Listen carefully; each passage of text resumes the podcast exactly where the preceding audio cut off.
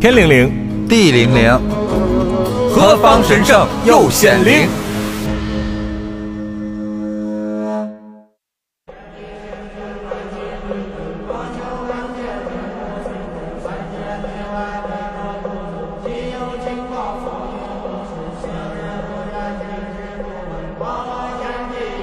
Hello，大家好，我是夏荷。 Hello，我是小辉。老夏，嗯，就是你看这些年啊，你微博里面出现最多的照片，可能就是你去各地旅行的照片，对吧？没错，这是我下半生的一个目标，因为你也就不是是踏遍千山万水。对，因为你也不是一个喜欢分享生活的人，可能你只有在旅行的过程当中才会拍一些照片分享出来。这就是生活啊，不然什么是生活呢？哦，对哦，这就是你的生活。对啊，嗯，但是你去不然我分享我在家睡觉的样子吗？你可以分享你呃穿什么衣服呀，用什么护肤品啊之类的，也是生活啊。但是我不知道，就是听众朋友有没有发现一个问题啊？就是夏荷他去很多的地方旅行去拍照，然后这些所去的名山大川好像多多少少都跟道家文化有一点关系。对我比较侧重去道家文化的圣地，嗯就是呢，我哪里都去，但凡是我没有去过的地方，或者曾经给我留下过心灵印象的地方，都是我心驰神往的地方。但是你会发现，但凡那个地方和中国传统的道教文化息息相关的，我是必去的。嗯，我是不能等待的，我是要把它当成一种什么精神任务要去完成的，你为什么那么爱去这些地方呢？因为我是一个信奉道教的人，哦，我希望能够在这些有历史的、有哲学的、有宗教色彩的道场里面去感受到那种天与地之间的奥义。因为大家平时可能听到关于其他宗教的故事比较多，你身、比如说我们身边可能信奉佛教的朋友也很多，对但是你提到道教，好像熟悉，但是又不清楚它到底是一个什么样的体系，而且身边好像也很少出现有信奉道教的朋友。我觉得可能很多听众朋友跟我一样，对这件事情是很好奇的。啊、我给你解释一下啊，嗯就是道教这件事情呢，它非常的复杂。嗯，然后呢，它也比较的冷门。如果你要想研究清楚道教是什么的话呢，你可能要花很多的时间，要花很多的精力，也要读很多很多很枯燥、很枯燥、近乎于哲学理论的那样的宗教典籍，而且你还要把它吃透了以后，进行深刻的自我反思和思考，你才能够稍稍的明白一点点这是什么。所以呢，这个呃装逼成本太高，导致很多人不玩这个。我光听道家的哲学典籍这几个字儿，我就能体会到有多枯燥了。是的，就能把这个读透的，应该需要很大的这个心理建设啊、那刚才我们就是聊的时候有提到道家，也有提到道教。我心中也一直有一个疑嗯惑，因为这么多年，其实我听你讲类似的这种知识点也，也听过一些，也有一些浅表啊、层的了我解。尽可能很少跟你讲这些知识 点啊。但是我其实也是好奇的，我觉得对很多因的为听是众这样的，朋各位听众也是朋友，好奇你要的知，道，就这些问题，你跟张晓辉、凡尔赛其实是没有什么意义的，明白？就是说，我们不能跑到一个埃塞俄比亚人面前 去大肆的秀中文。但是我也求知若 渴，啊，我也想知道，好吗？就你也可以讲给我听。所以我，我我好奇一个问题啊，你经常提道家，也经常提道教，嗯那道家跟道教它是一回事儿吗？道家和道教是一个密不可分、息息相关的两件事儿，哦，其实它不是一件事儿。但是呢，它又一点点都切割不开。那怎么讲呢？为什么它是一件事儿又不是一件事儿？我先给你解释什么叫做道家，好吗？嗯道家呢，它是指先秦的那个诸子百家时代，以老庄思想为代表的一种学派。那这个学派呢，他们在理论上啊，都特别信道，嗯特别崇尚道，以道为人类的最高范畴。他们主张什么呢？尊道贵德，效法自然。哦，效法自然这个词你，听着有点耳熟。嗯对好，还有你更耳熟的，叫做以清净无为而治，治国修身平天下。哦，这是好多古装剧里经常听到的，啊，对，你而且这尤其是皇家经常说的一句话，对，就是无为而治。那么无为而治呢，其实讲的就是一种我什么都不做，我只用一个平和的心态去处理人与自然界的一种关系，这是一种哲学体系。这个哲学体系被称之为道家。其实简单理解，它是一种思想，对，一种思想体系。那这个思想体系的代表人物叫什么？老庄，哦，也就是老子和庄子。明白。那老子是谁呢？那么老子他在人间写了一本书，叫《道德经》。也就是说，其实道家跟儒家或者其他是一样，它是一种，比如说儒家思想、道家思想，它是一种影响人们思维模式的一种体系。是的，它是一种哲学思想体系。哦，那道教呢？好，道教呢，它是一个宗教，嗯，它的起源时间跟道家还不一样。它起源于什么？它起源于东汉至魏晋南北朝。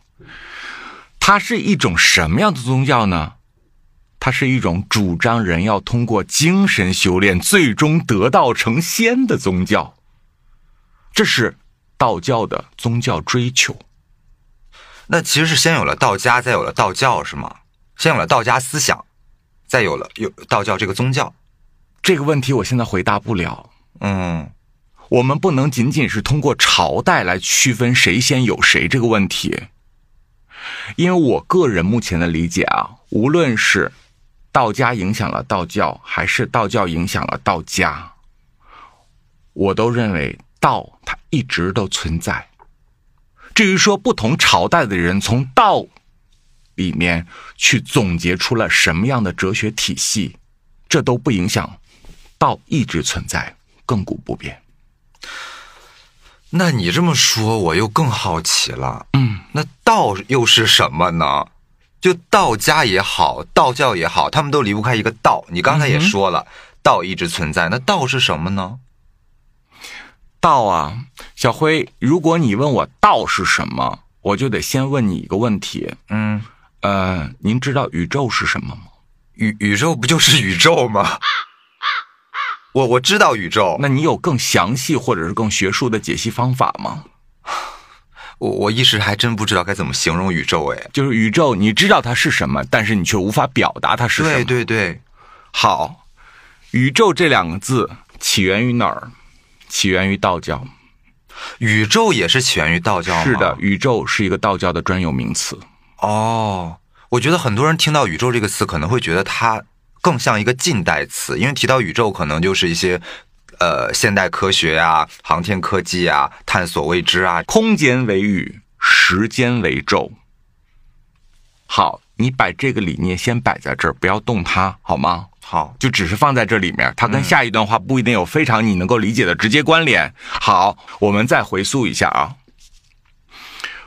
无论是中国的古代玄学典籍，还是西方现代的科学研究理论，都承认宇宙它是有一定规律的。哦，对，这个规律呢，大到日升月落、四季转换，大到星球的万有引力，它是不是都有其规律？对啊，那小到什么呢？小到一滴露水，一棵枯草；小到一个小的不能再小的电子芯片，是否它都有它运行的轨迹？那肯定的。那也就是说，万物一切皆在它自己应有的轨迹里面默默自然的运行着，对吗？嗯，是这样。那这个运行轨迹叫什么呢？它就叫做道。哦，就所有我们可知的这种万物当中，它们的这个轨迹通称为道。是的，那也就是说，我们人类生老病死，它其实也也可以称之为道，因为它也是有规律的嘛。所有的一切大自然物体，它皆有规律，嗯皆在这个道上按照自己的轨迹行走着。那人难道不是自然界中的一部分吗？肯定也是啊。当然也是。所以人的生命同样有迹可循，对不对？哦，我我觉得你这么一讲，我大概能理解“道”是一个什么意思了。其实你讲的很很简单明要了。我觉得我已经是一个尽可能把道用非常口白的方式来跟所有小白们去科普道是什么的人了，而且我觉得我这个解析方法比较的精准。对，比较能让不了解这个的普通人一下子能 get 到说，哦，原来这个就是道。呃，如果我们把一个深奥的东西再用更深奥的方法去告诉别人，我觉得这种心灵是很不纯净的。而且那你就会让人觉得更晕呐、更绕啊如果你知道了一件事情，然后你就想让别人知道你知道了一件很难的事情，嗯其实我觉得这不是真正的道法自然。真正的道法自然是什么？小辉，道教里有四个字叫“大道若简哦，”。如果你真正掌握了大道，小辉，你应该用非常朴素、非常简单的道理去告诉那些不懂的人，让他们明白，让他们领悟，这才是功德。而不是这个文言文就已经够难懂的了。好家伙，你又把它给说成了五句文言文、八句文言文，写了一篇大论文。好家伙，本来人家还能懂，看完你这更不懂了，是，但是搞得天底下就你懂一样。呃，但但是有的人可能他也不是故意的，因为不是所有人他都能把一个复杂的东西简单化的用白话的方式那个讲给别人听，这也是一种能力。刚才我们说到了啊，任何事情都有它的运转轨迹和规律，嗯，那么人也有。对，那什么东西能够证明人他也有他的运转轨迹和规律呢？小辉，中国上古时期留到现在有一本奇书，这本奇书叫《易经》。《哦，易经呢》是谁写的啊？这个众说纷纭，无从考证。但是呢，就这本《易经》可以推演出所有未来发展的一切自然事物的命运轨迹。它是一本奇书宝典。你会发现啊，无论你什么年纪，嗯，无论你什么性格，无论你是男是女，无论你家乡出生在东西南北中哪个方向，但是只要你把你的八字报上，易经都能推演出你这一生的大板块八九不离十。这是为什么？就因为他可以推算出我们的中轨迹国，就有十四亿人，嗯，世界上好几十亿人，为什么就这一本册子，它都能给你推演出你的生命轨迹呢？为什么呢？我觉得，你可以把《易经》理解为什么？人间游戏的攻略。哦，无论你是游戏中的哪个人，您都逃不过这本攻略。我们人经常陷入到一种迷思：嗯，新的即是发达的，哦，这是一种严重的封建迷信，就是明天一定比今天发达，后天一定比明天发达。这是一个巨大的迷因信为。科技在进步啊，可能我们今天科技所探索的、目前已知的最巅峰的状况，就是上古时期人们的一个日常的小技巧， 不排除这种可能性，对吗？对，如果我们从那个《易经》这本书的角度去看，确实有可能是这样。对他研究的所谓的科学，要比我们现在尖端的多得多。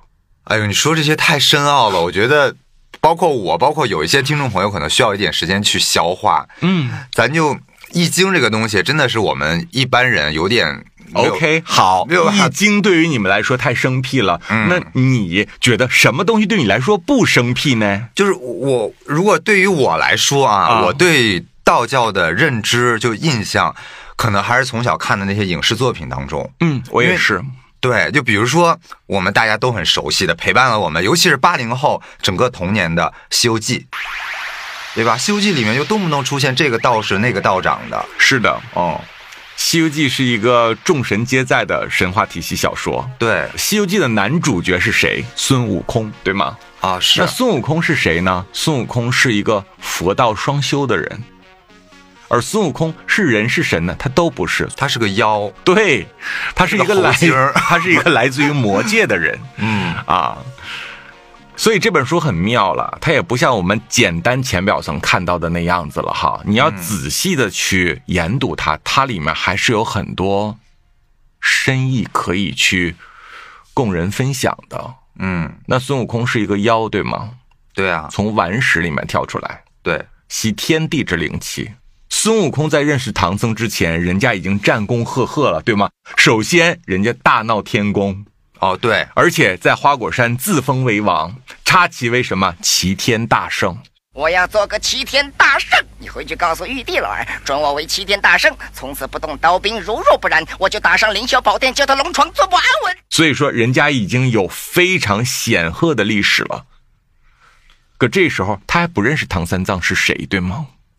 他跟唐三藏认识也不是巧遇啊，也不是偶遇，那至少得是五六百年以后的事情了，对呀吗？他光因为他光等待唐三藏就等了足足五百多年。，对，那么孙悟空，他之前是有老师的，对吗？哦，就是教他法术的那个啊对对对武力的那个老师，就是那个白胡子很长的那个老师，就是那个打扮一看就是一个 修道之人的那位，那个人有名字嗯，叫菩提老祖。哦，菩提老祖，我觉得也是大家很熟悉的一个名字啊，各种影视作品都能听到，对，那么菩提老祖呢，这位道教的尊神哈，就教了孙悟空法术。那主要法术是什么？嗯，七十二变，对不哦对？他最厉害的，好，那当然了，孙悟空呢，这个灵性也确实是很强。嗯他在这个基础上呢，修炼出了更好的法术，于是乎创造了等等像大闹天宫这样的辉煌佳绩，对不对？嗯所以呢，你会发现在整个大闹天宫的过程之中，所出现的什么太乙真人啊呐、赤脚大仙呐、太上老君呐、哎你哎，你像七太仙女啊、王母娘娘啊啊，这些人是什么？这些都是道教里面的尊神。哎，你像什么什么什么真人，什么什么老祖，一听就好像是道教的，对呀啊就是他们的道教特有的名字，这是道祖的专有名词，哦，嗯，所以孙悟空在认识唐僧之前，其实他也算一个修道之人，当然，他是一个典型的道教门徒，嗯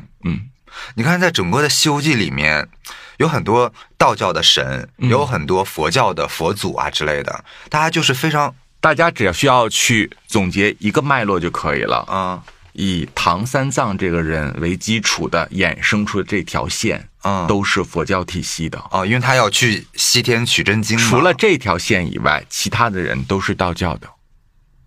那也就是说，佛教、道教他们所有里面的神也好，佛也好，是可以和谐共存的，是吗？还是说这只是一一个神话故事给我们表现出来的而已？啊、如果你特别较劲的说，嗯，他们是不活在同一个维度空间里的。哦，对，啊、我觉得他们只需要在顺应天地的时候，彼此能够看见对方。嗯，嗯哎，刚才你说孙悟空是一个佛道双修之人，嗯，其实我一直有一个特别大的好奇，就是观音它到底是属于佛教还是道教？观音呢，我现在要特别重点的跟大家敲一下黑板啊、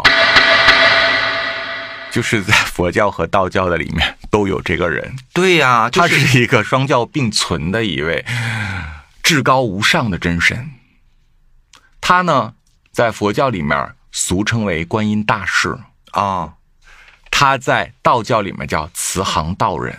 慈航道人。对，所以我们经常说普渡慈航，普渡慈航，那个慈航就是观音，就是在道教里面那个慈航道人的慈航。哦，就指的是观音。提到观音，我又想起来小时候看的另外一部剧，也是我们小时候经常戴起头纱扮演的一个角色，就是《新白娘子传奇》。为什么想到观音你会想到她？因为她造型比较接近，是吗？因为为里面观音在里面也是个很嗯很很重要的角色、啊偶尔会出。现在空中的一个人，是吧？对哦，而且我印象里面好像白素贞他们也是经常什么要回峨眉山去修道啊什么到的。白素贞要回的是青城山，OK？哦哦哦哦，青城山是吗？ OK，人家有一首歌叫什么？青城山下白素贞，啊，回青城山修道，对对对对，不是去峨眉山，OK，人家没有那个削发为尼，好吗？ 人家不是尼姑，是吧？ 对人家还尘缘未了呢呃。是的，对他们也动不动就说啊，我们姐妹要回去修道啊，是之类的。嗯那他们也算修道之人，是的，所以这个道好像在我们的这些古装神话剧里面无处真的不在真的无处不在。那还有一本更大的一个著作，对吗？嗯《封神演义》，哦，对吧？无论是小的时候我们看的各种各样版本的电视剧《封神《榜》，封神榜》还有现在的，比如说很火爆的动画片《哪吒》《姜子牙》，嗯那这些故事从哪里来的呢？封神演义》都是《封神演义》的。那《封神演义》就是一本以道教众神为蓝本的一个神话故事。你经常去我家的时候，你有没有发现我家是有一个地方是有供奉的？那我也有啊，我还那个供去奉里面有一尊神叫做财神。嗯，那这个财神是哪个财神呢？我供的财神叫做比干丞相。那比干丞相，如果你看过《封神榜》，你应该记得、嗯他是那里面的一个人物，是对吗？他被封为了财神。那么比干丞相为什么我来供呢？因为我们都是一些靠什么吃饭的人呢？靠嘴巴，嗯靠笔，哦，做着一些我觉得不卖权的事情，可能都是偏文的人，对不对？嗯，那比干就是文财神，对所以我要供的是比干丞相。懂了。哎，我记得道教里面还有一个称谓是三清，嗯，就是三清，我最开始是从哪儿知道的？是在那个《西游记》里面，因为他们会提到一个三清观，嗯，好像那个那个孙悟空还去三清观里面各种变来变去的，去去去搞搞笑他们。嗯然后在那个《封神榜》里面也有三清，嗯，那三清我们经常听到这个词，但是我不太清楚三清到底是指什么呀？三这个数字呢，在道教里面是一个很重要的数字。嗯，比如说《道德经》里有一句话哪一句“一生二，二生三，三生万物”，啊？这个还真听过。对吗？嗯，好，可见三在道教里面是非常重要的。你会发现烧香是几根？三三根根哦，对吗？所以呢，一般我们摆一个果盘儿，摆几个？三糖五果，哦对不？对？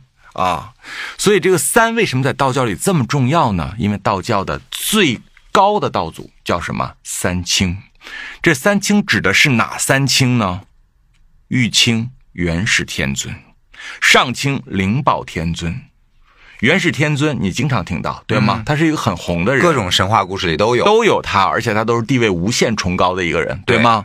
好，灵宝天尊，灵宝天尊是什么呢？灵宝天尊，比如说在《封神榜》里面，他有很多很多负面的徒弟，啊比如申公豹啊。哦，就呃负面的主角在里面啊，对是嗯对，对，就以他那个派系的灵宝天尊、啊，他呢就是上清，还有一个太清，太清是谁？太清就是太上老君，哦，这个也特别熟。他就更红了，对吗？嗯甚至呢，现在很多人所称的道祖，就直接会想到了道祖太上老君。太上老君，对，因为其他的两位天尊呢，可能大家一下子讲不出来是什么。嗯，所以大家直接观想到的话，就是说，那么道祖是谁呢？道祖就是太上老君。当然，大家这么理解也没有错了。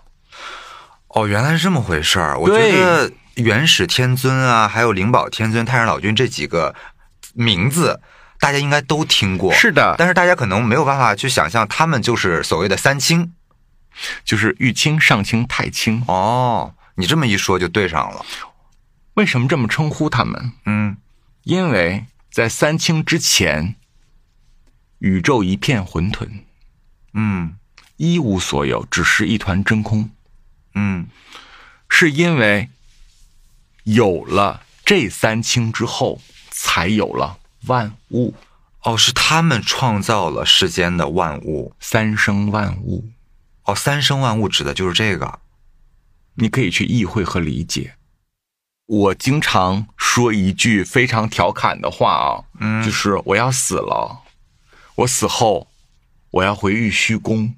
哦，就你说的，就是大家不知道是哪儿的那 个楼盘对是吧？对对对对 对，所以呢，就是你也经常学会说，他要回玉虚宫了，他要回玉虚宫了。玉虚宫是哪儿？就是大家都一直好奇，哎，玉虚宫它是一个楼盘还是一个墓地？为什么你死后要去到这个地方？玉虚宫啊。 你聊到了三清，我就给 你科普一下玉虚宫是哪儿，是吗？玉虚宫啊，是元始天尊的地盘儿在昆仑山上，哦，明白？就是元始天尊的住所，可以这么理解吗？就是我觉得那个不能称之为住所，嗯，因为它是一个非常庞大的一个道场。就不能用住所这么简单直白的去形容它。因为住所我们通常理解的是一个比较小的范围，就这个地方仅仅能够居住。嗯，而元始天尊那个地方就叫做昆仑山玉虚宫，它有多大你无从考证，嗯，对吗？它是仅仅能睡觉吗？显然不是，对吗？嗯，它可能还可以开坛做法。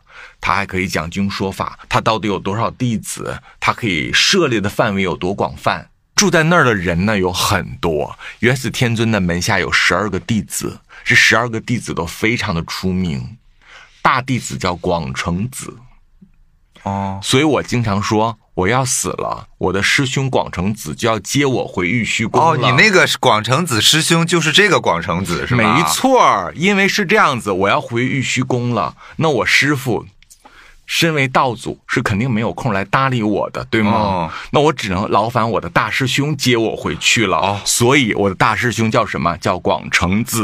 明白了。我觉得听众朋友应该明白了，这个玉虚宫到底是在哪儿，以及为什么夏荷他死后要去玉虚宫。我真的不是乱说的，你看我有理有据，好吗？对也是包括谁来接我，我都不知好了。明白了，哎，刚才我们说小时候看过的这些神话的影视作嗯品，我突然又想起来一个，而且还是发生在我老家的故事，嗯八仙过海。发生在蓬莱，对，蓬莱是我们山东嘛，嗯啊，我觉得这个大家应该也特别熟悉，听众朋友应该也都有看过。对，这是一个非常有趣的民间传说。对，对，民间神话故事是的，八仙里有一位仙就贵为八仙之首哦，我知道是谁，啊、您说，吕洞宾啊，然后也是应该是八仙里面长得最帅的一仙，对吗？就比对他的形象就比较文质彬彬的感觉，因为他好像在后面的所有的影视剧里面都是有一些帅哥来扮演，比如嗯郑少秋之类的啊。哦，就感觉他一定是个风流倜傥，而且呢，他又拿着一把剑，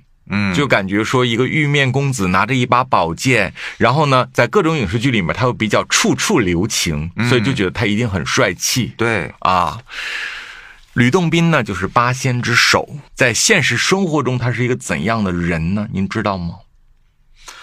他在现实生活中是真实存在的，是吗？他是一个非常真实的人，哦，就他不仅仅说就是一个民间的神话传说，而哇是一个实实在在的人，他不但是一个实实在在的人，甚至今天东西方非常多的科学成果都跟这个人息息相关。啊，他有这么大的影响力，啊对你无法想象，神话传说里面的八仙过海中的吕洞宾和我们现在平凡人生活中的一些细节那是有直接的联系的。那你得好好讲讲了。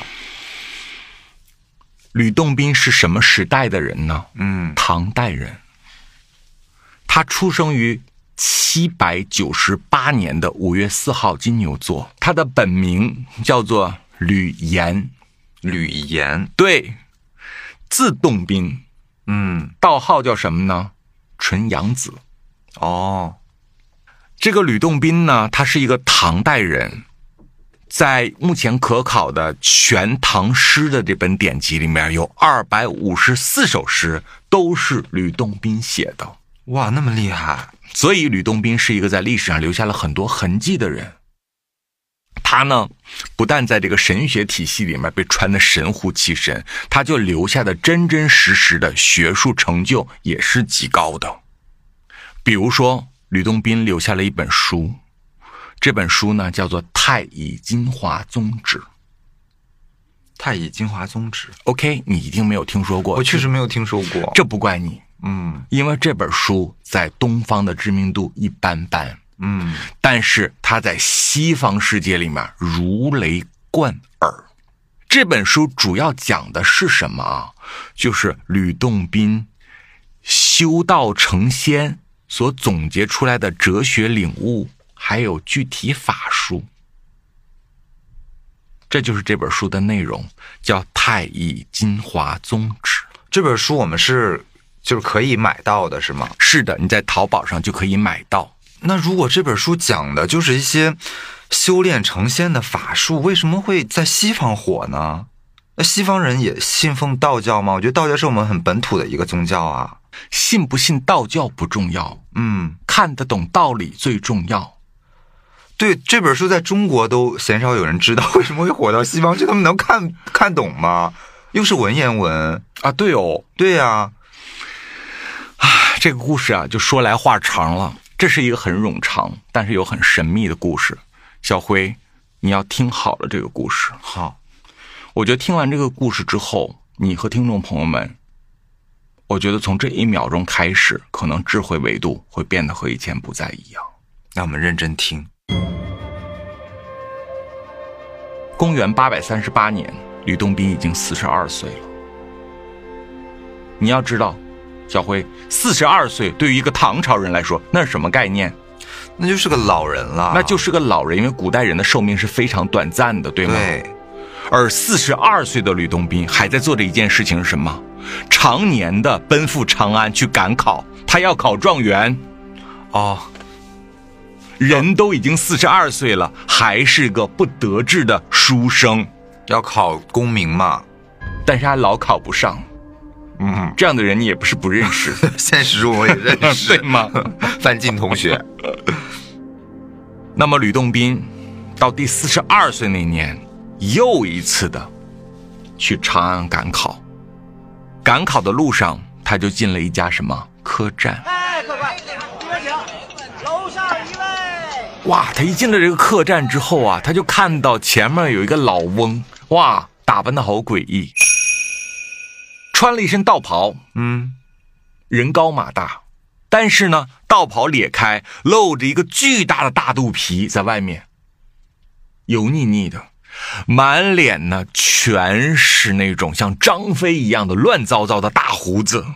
就这样一个人高马大的糙汉老道，他梳了一个什样的发型呢？嗯他梳了两个童子髻，啊，这童反子差萌髻是什么？ 就是脑袋上东一个球儿，西一个球我知道，知道，就那个抱着一个鱼的那年画娃娃梳的那个发 髻，就是我们古典名著里面所有的小书童、啊，小娃娃，都梳那个童子髻哇，这有画面感了，啊。对，这太反差了我们的菲姐在当年的《相约酒吧》那首歌的春晚上也梳了个童子髻，哦左一个球儿右一个球儿。类似的，好，这个老翁梳了两个童子髻。此刻呀，吕洞宾啊就想说，出门行走，什么怪咖都能见到啊。嗯，算了，我就坐下来点菜吃酒吧。是，哎呀，这个吕洞宾啊就苦闷，他就担心啊自己这次啊又考不上，自己有这么大年纪了。点了菜没吃几口，把酒喝了个精光。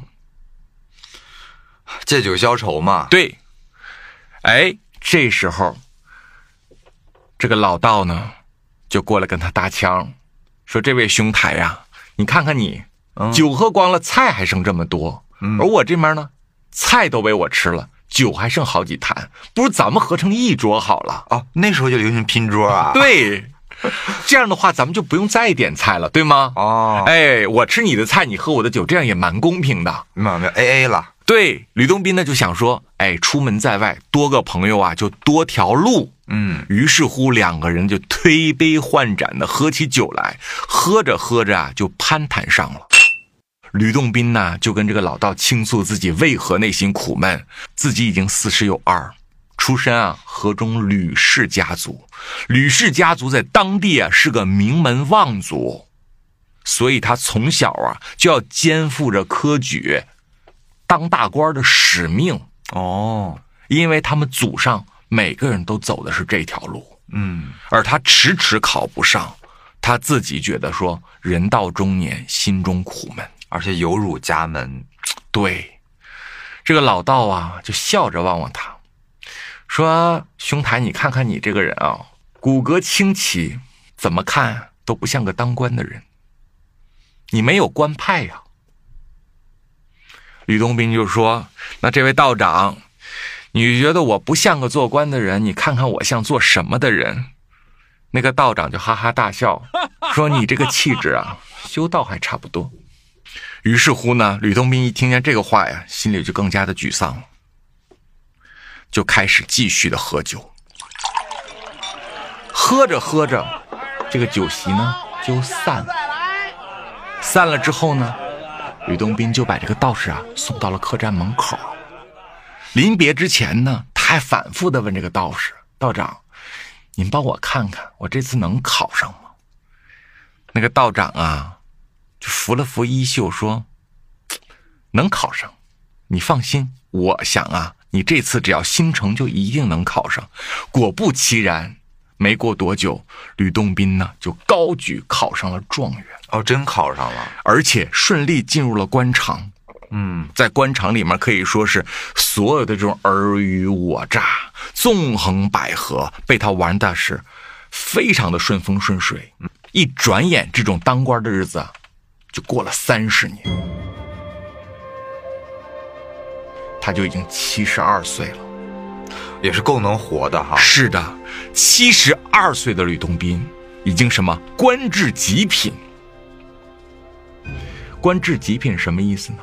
就是您能见到皇上，嗯您天天是一个上朝的大臣，那不是小官儿，对那吗？肯定啊，啊，那是一人之下，万人之上的大官儿。辅佐君王了。是的，这个时候的吕洞宾，已经是什么妻妾成群，儿孙满堂，有享不尽的荣华富贵。那很圆满了。但是在某一天他上早朝的时候，向皇上进言说错了一句话，惹得皇帝啊龙颜大怒，直接抄他的家，并且把所有的家眷发配漠北苦寒之地。妈呀，这真应验了那句话：“伴君如伴虎。是的，在走在大漠中的这个路上啊，一路颠簸。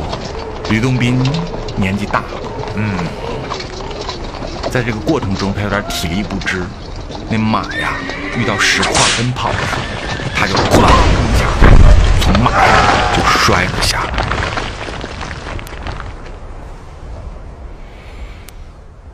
他从马上摔了下来之后，他啊的一声，就醒了。嗯，他醒了之后，他就问问眼前这个老道：“道长，我睡了多长时间”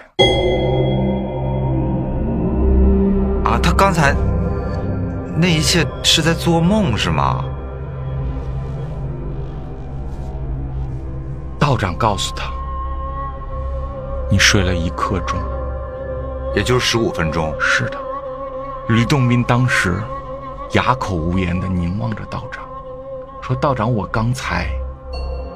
道长不等他去描述，便接过话来。刚才那十五分钟，就是你走出这扇门未来的三十年。哦，就刚才整个的三十年的经历都是在梦中度过的。是的，吕洞宾这个时候就仔细的想了一番，功名利禄、酒色财气，就算成功了，不也就跟刚才的梦里是一模一样的吗？嗯，既然那一番兴衰起落，我刚才在梦里面都体会的真儿真儿的，我为什么还要去再过一遍？而且最后的结局还是客死他乡。所以，他把书袋一扔，直接随老道修道而去。就不再纠结于功名了。是的，他随老道去了哪儿呢？终南山，在终南山得道之后，他的师傅送他一把宝剑，这把宝剑有个名字叫纯阳宝剑。嗯，所以吕洞宾叫纯阳子。哦，是这么来的，这名是的，后来这把纯阳宝剑传给了谁呢？传给了吕洞宾的弟子王重阳。王重阳，这好熟的一个名啊。是的，你在《射雕英雄传》里经常听到他。对，那么王重阳创建了中国现在的全真派。哦，也就是中国目前的道教分为两个派系，一个叫全真，一个叫正一。那他的这个他的这个著作是怎么传到西方的呢？一八九九年的时候，有一个德国人，这个德国人叫理查德·威廉。嗯，威廉先生，他来到了中国哪里呢？青岛。哦，也是我们山东。是的，在山东啊，一住就是二十二年。他在山东的时候啊，经常对于当地的各种民俗非常的感兴趣。于是乎，他就认识了一个叫做老乃轩的道士，在哪儿认识的呢？在崂山。哦哦，老乃轩也是崂山的崂吗？对，哦，哎呀，他在这二十二年里面啊，翻译了非常多中国的道教著作，比如说《老子》《庄子》《列子》《易经》等等等等，他们就把它翻译成什么德文，因为他不是德国人吗？哇，那他好厉害哦，他可以，他是一个中国通，嗯，而且他对中国这种传统的这种东西痴迷痴狂，他认为这些东西都是宝藏，他要把它介绍到全世界。后来一战爆发了。嗯，这个威廉先生就必须得回德国。那临别之前呢，这个老乃轩道士就给了他一份临别的礼物。这个临别的礼物叫什么名字呢？太乙金华宗旨。哦，就是吕洞宾的这个著作，是的，吕祖的太乙金华宗旨。所以他也像翻译刚才的这些老子、庄子一样，把它翻译成了德文，在自己的国家。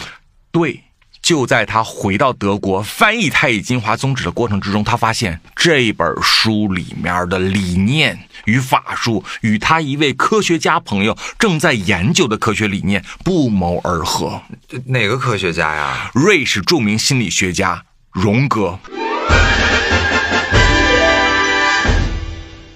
荣格。啊、我现在感觉天空飞了很多乌鸦，因为我觉得荣格在这块忽然间这么不红，我有点难过啊。嗯，荣格有一个老师，你可能认识，嗯，荣格的师傅叫弗洛伊德。弗洛伊德肯定知道，弗洛伊德再不知道那也太文盲了。嗯，荣格的知名度也没比他小多少。哦，那真的是我孤陋寡闻了。是的，他为什么说这本书和荣格的理念不谋而合呢？因为这本书和荣格他们研究书的方向有一个地方异常的一致，嗯，他们都研究梦境。于是乎，这个威廉先生啊，就把这本书送给了当时既跟自己老师决裂了，自己的这种科学体系还没有完全形成的荣格。哦，就把译本给了他。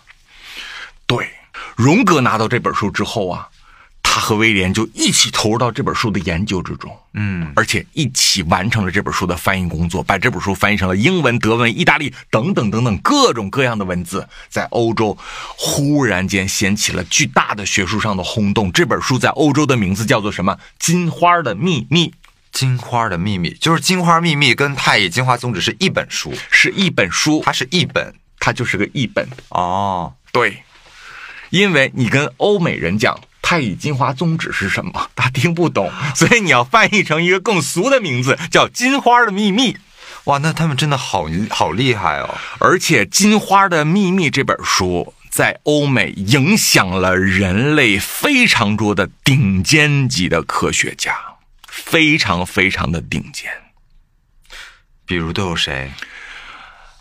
荣格呢，他是一个心理学家，嗯，他当时呢有一个病人，这个病人来头更大，这个病人就是那位二十五岁就发现了不相容原理，为人类开启了量子世界的殿堂级科学天才泡利。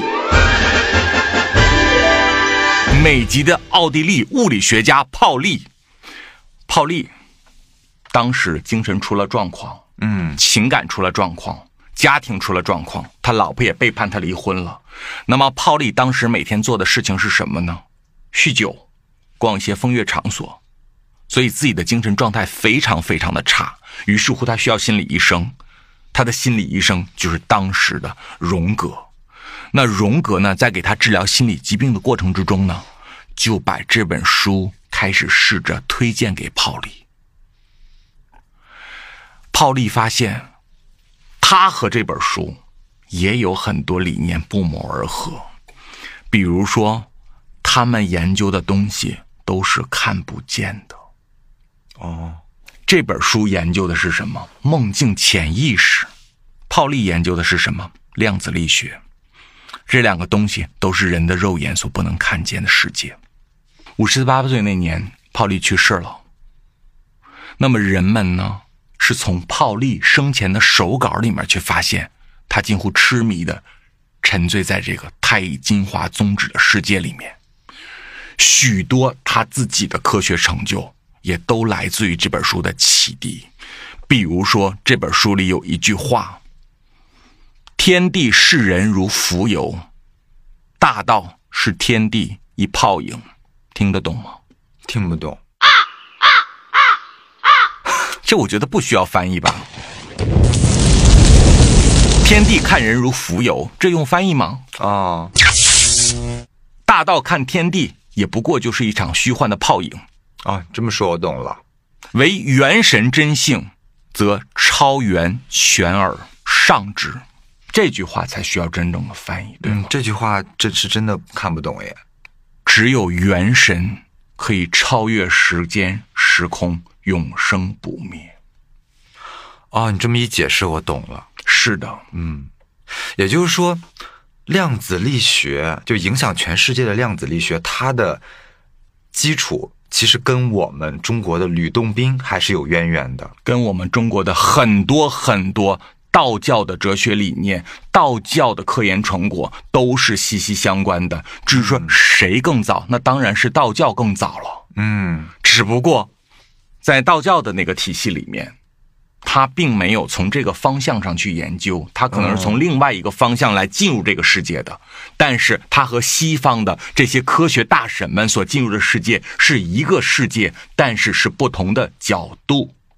所以，当这些西方的大神们发现了中国这些伟大的道教典籍的时候，他们如获至宝，他们大受启迪。他们发现自己一直苦思冥想，无法解析的事情，在东方可以找到根源，甚至是答案。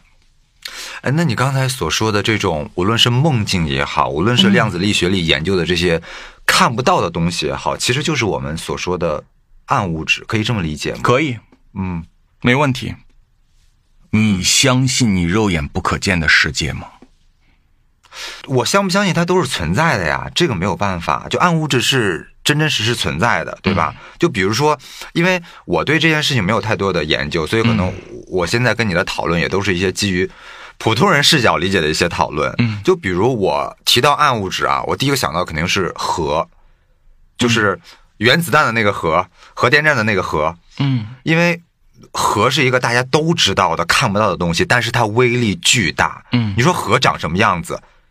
核核核它是是是一阵风还是一阵什么，我们都不知道。嗯，但是你像我们从很多的电影里，比如说《切尔诺贝利》，就可以看到那个画面，核反应堆爆炸的时候，连直升机飞过它上方的时候，都会迅速的瓦解掉。嗯，就你也不知道是什么力量就让它瓦解了。嗯，和最直观的视觉的一次是一九四五年广岛，哦，就是，哎，那是人类历史上唯一一次吧，应该唯一一次核战争。核战争。嗯，对，你说核，它明显就是我们看不到样子的，但是威力却巨大，可以摧毁一切。嗯哼，再就是我们现在每个人生活里息息相关的，我们用的无线网，我们用的 WiFi，嗯哼，你说 WiFi 长什么样子，我们也不知道，嗯，但是我们每天的通讯就是靠它来交流。是的，嗯，我们总说一个词叫三维，啊、这个三维够通俗了吧？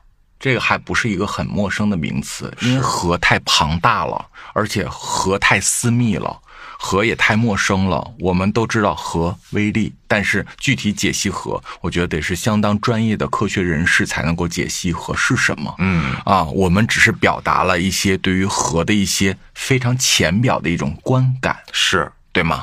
这种观感也来自于媒体一些可能是一带而过的小讯息。对，嗯，那么三维，我们都知道，我们就是三维。一维是什么？比如说沙子、石头，这叫一维。嗯，二维是什么？花草树木，它们就是二维生命体。我们人是什么？三维。三维以上还有生命体吗？毫无悬念，它是必须有的，但是我们就看不见了。三维是什么？长、宽、高。四维是什么？长、宽、高乘以时间。而时间如何作为一种计量标准和长、宽、高乘在一起，这个是我目前无法统计的一件事情。是我们认知以外的事情。好，那么很多人就会认为，我肉眼看不见的、偶尔的听不见的东西，它即为不存在的。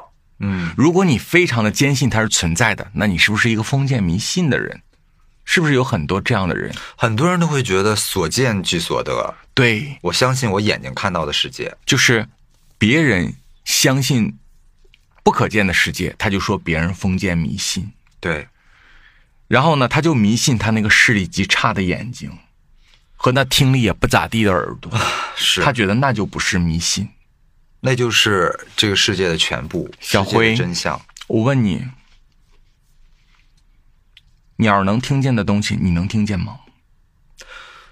那鸟儿的听力多好呀，那人人肯定是赶不上的。你要知道，鸟能听见的东西是你根本听不见的，尤其是那种像老鹰一样的这种嗯，大型的飞行物，它们的视力和听力是你完全达不到的。哇，老鹰它可以从上千米的高空看到那个草地上奔跑的一只小兔子，然后直接扎下来去捕捉它。像卫星捕捉一般。对，所以，请问你连老鹰的视听都比不了，你还要跟更高维度的比？就是我们眼睛看到和耳朵听到的，连连动物都不如。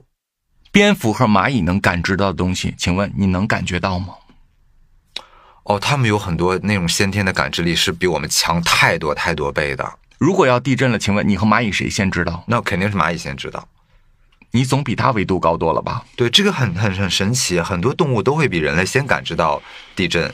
所以你连一只蚂蚁的感应能力都不如，你却疯狂的迷信你的眼睛和耳朵，你觉得这不是一种迷信吗？你换个角度想，确实这也算一种迷信。小迷辉迷之自信，刚才你提到了一个例子，举得很好，你举例了 WiFi。啊，对，好，小辉，WiFi 我们现在理解就是一种通讯形式。啊是，那么人类从古至今有好多种通讯形式，比如说飞鸽传书是一种，哦，那很非常古老缓的慢，，效率也很低。对，后来呢，有了驿站，嗯对吗嗯，送信的，对，好，后来有了电报，哦，电报后来有了电话，电话后来有了电脑，电脑后来也不够了，人们有了智慧手机。嗯，智慧手机从老么大个儿的，后来发发发发发发发变成一个小小的小薄片儿，就是我们此刻现在用这种，就基本上你人生中百分之八十的工作，这个小薄片儿的手机都给你做到了，对吗？对，而且你所有生活的便利，它都给你解决掉了。无论是生活还是工作当中，就手机都是一个完全不能缺少的东西了。是的，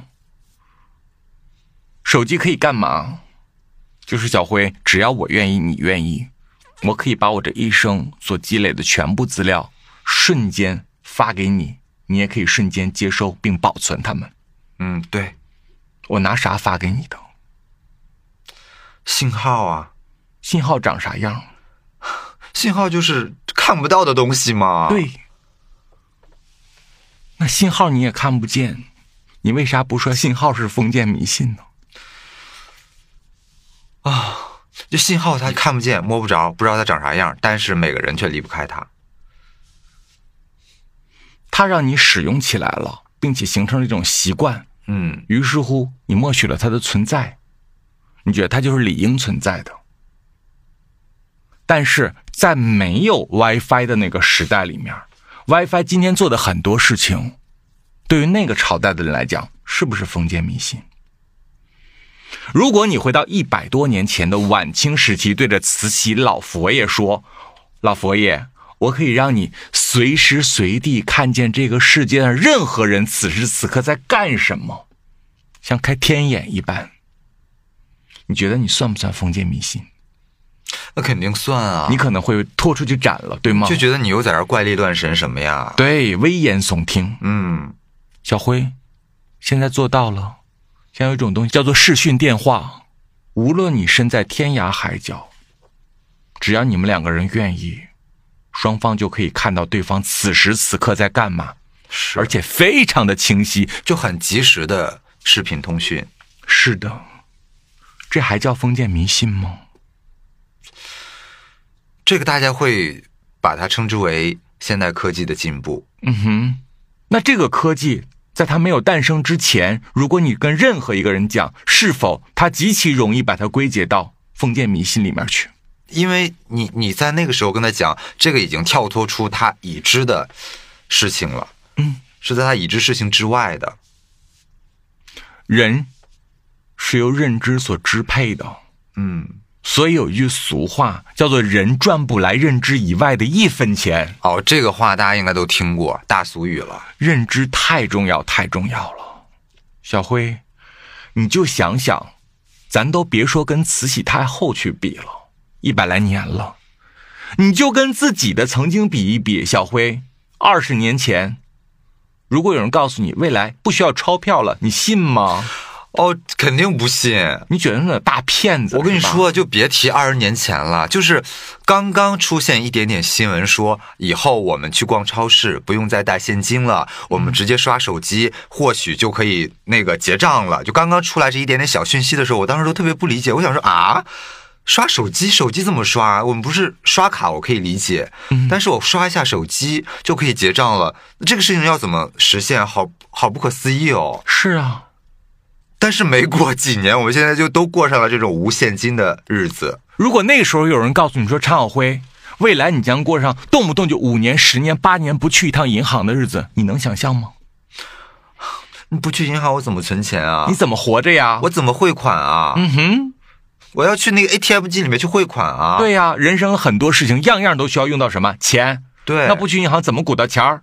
那时候我们经常就是满大街的找 ATM 机，哪有 ATM 机？就这个 ATM 机对我们来说很重要。那时候谁要是一个租的房子或买的房子，周围有一个银行，觉得说哇，这都是方便，对吗？对呀就跟有超市一样，这都是行个方便，对啊，下楼就有。因为上学的时候，那爸妈给你打生活费，你就要去 ATM 取啊。小辉，请问你现在的小区周围有几个银行？你告诉我一下。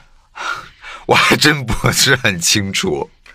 我觉得现在一年能去一次银行就不错了。也就代表无论它有几个，对你来说没用，是吧？，啊对我也没有那么大的资产需要管理，而且就算有资产，手机也可以解决了。那你为啥现在不恐慌了呢？你不觉得他们都是骗子了呢？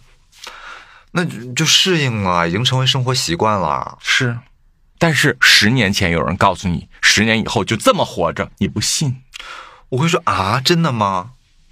就觉得不可思议。以此类推。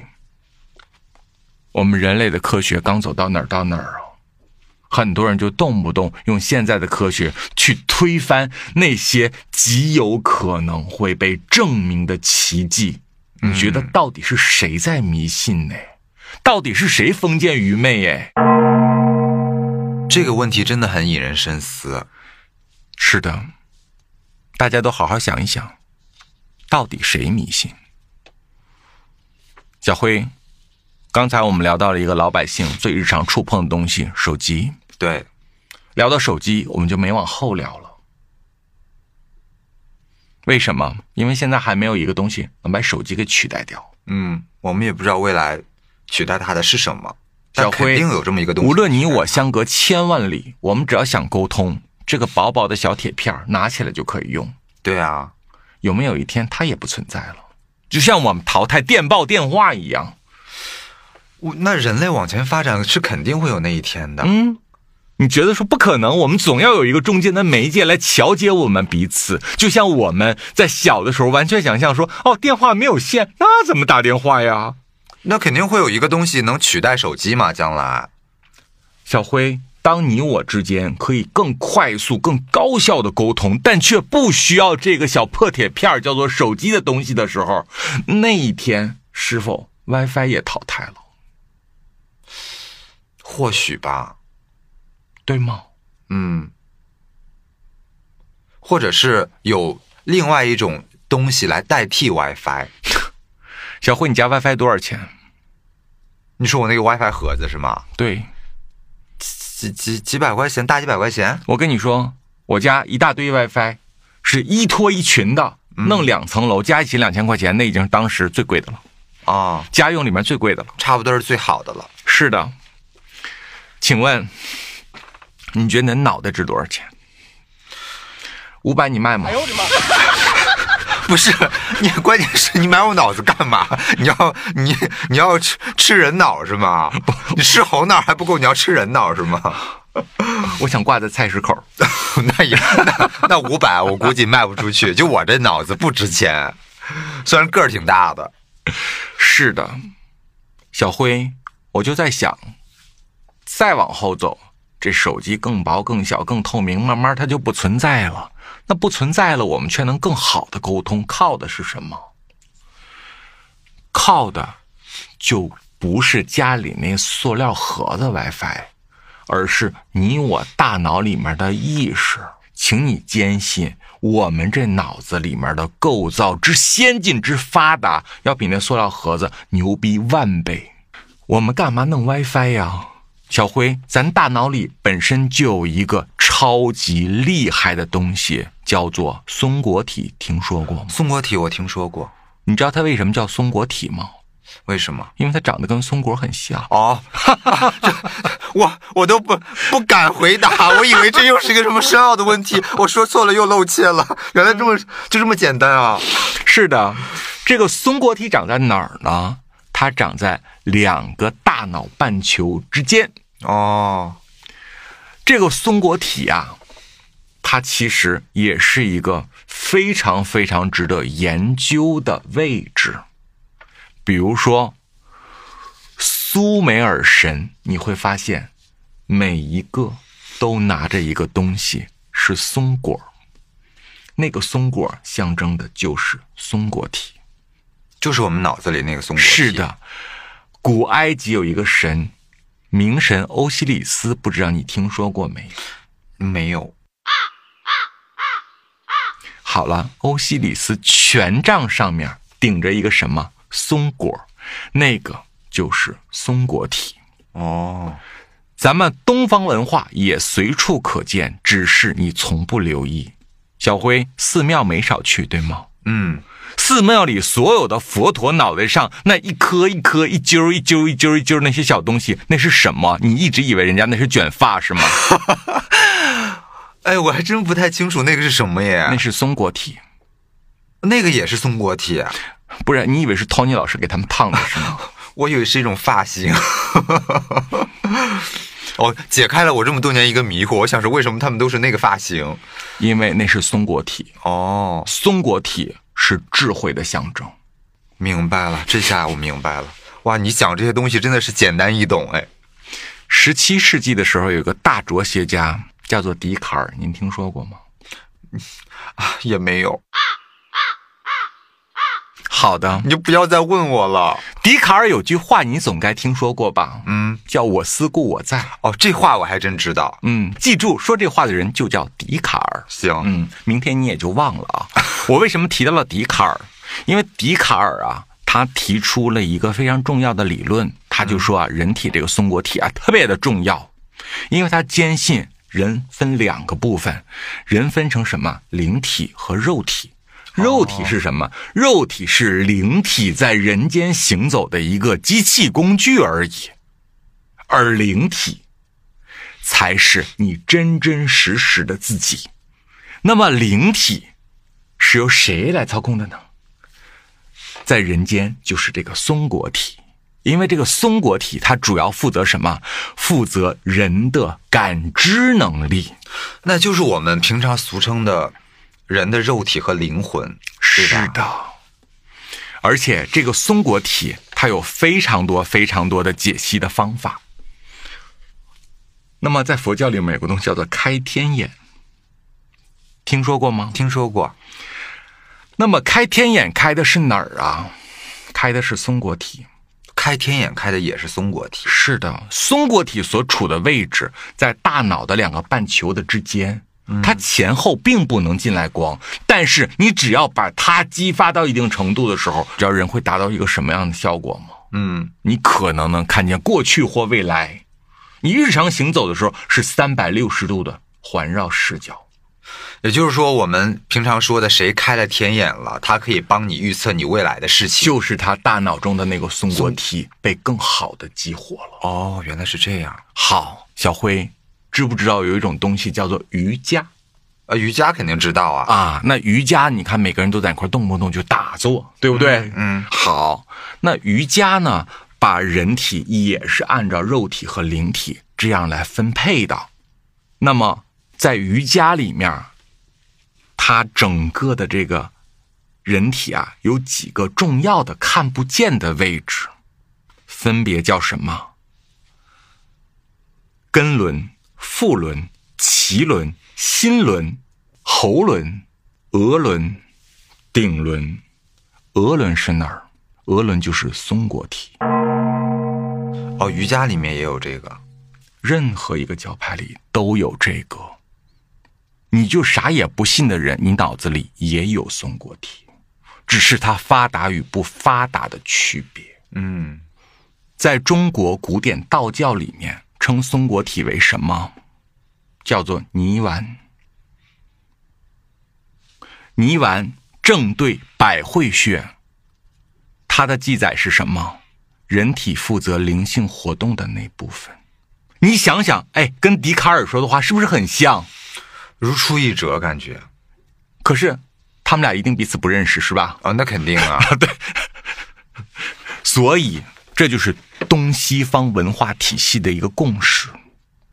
那我们人这个肉身，这个有血有肉的这个人，那是什么？那是真实存在的吗？啥叫真实呢？这是我一直思考的一个问题。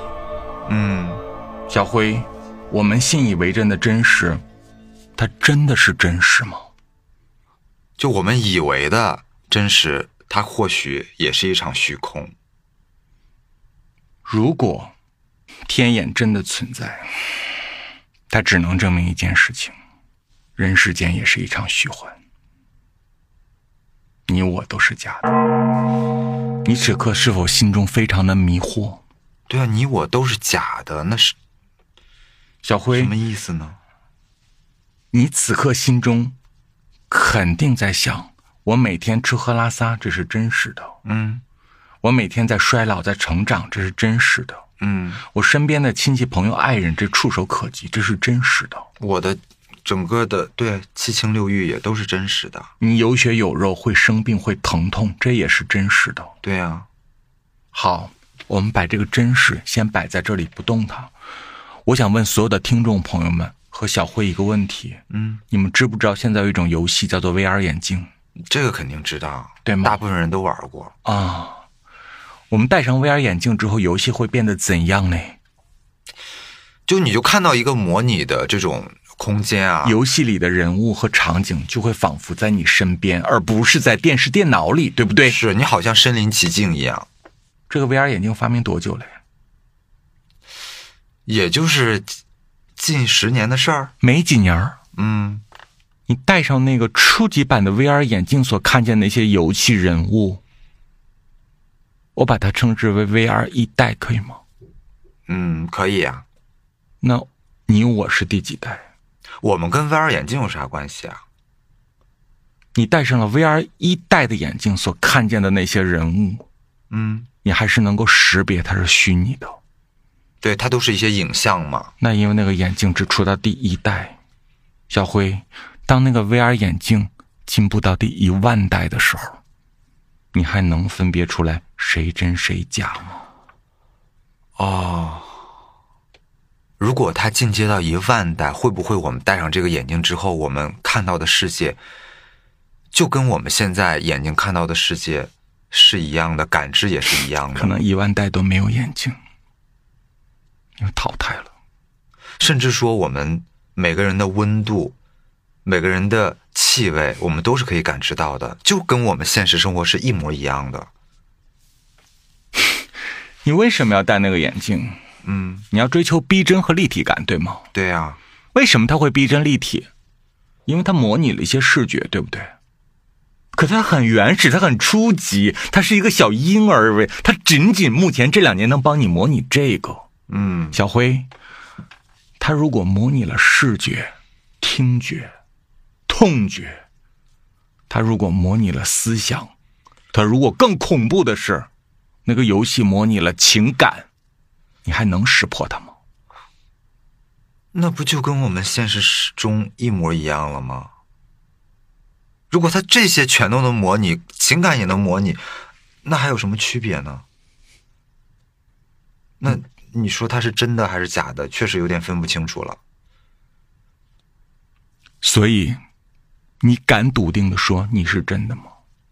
啊、我理解你说的意思了。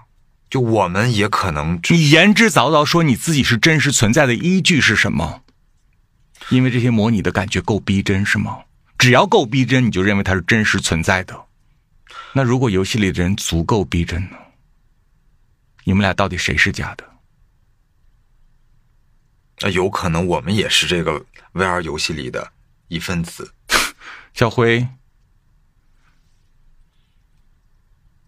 真假是靠什么来分辨的？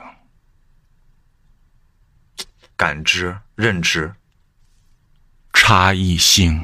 嗯，我举一个相对平凡你能够听懂的例子。小辉，你如何分辨一个艾瑞的包包是真的是假的？你如何分辨？因为真的假的，它还是能有不一样的地方啊。如果他做的一样呢？你是说完全的一模一样，材质、走线、所有的吊牌什么一模一样？那他是真的是假的？啊，那站在 LV 的角度，它还是假的，因为它不是 LV 生产的，它没有品牌的版权啊。 LV 怎么能够知道这不是我生产的？可能嗯没有编号，如果连这个也模拟的一模一样呢？那我就不知道了。如果连品牌都分辨不出真假，那我们普通消费者如何分辨呢？品牌分辨真假也是根据两者之间的差异来分辨。对，即便它再微小、微小、微小，但是总是能找到它的差异。于是乎，通过这个差异，我们来论定真假。有差异代表什么？技术还不够。还是能找到漏洞。如果我就给你做到没差异呢？你给我说说谁是真，谁是假？这个问题还真的无从分辨。如果它真的就完全一模一样，编码也一样，连那个 LV 的质检师都检查不出来，那哪个是真的，哪个是假的，好像还真说不清楚了。所以你和游戏里的人谁真谁假？如果我们就是 VR 一万代的有血有肉、有思想、有情感的人，那确实说说不清楚我们是游戏外的人还是游戏中的人。小辉，你玩过游戏吗？嗯你男朋友也经常玩那种比较大型的游戏，对吗？嗯，请问，你男朋友玩的游戏里面那个游戏人物，比如他就叫灭霸好了，哎呦我的妈！ 干嘛要提起灭霸呀？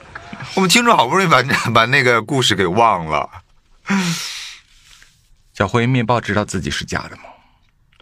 你是说游戏里的灭霸还是那个灭霸？游戏里游戏里那个灭霸，他知不知道他是一个假的？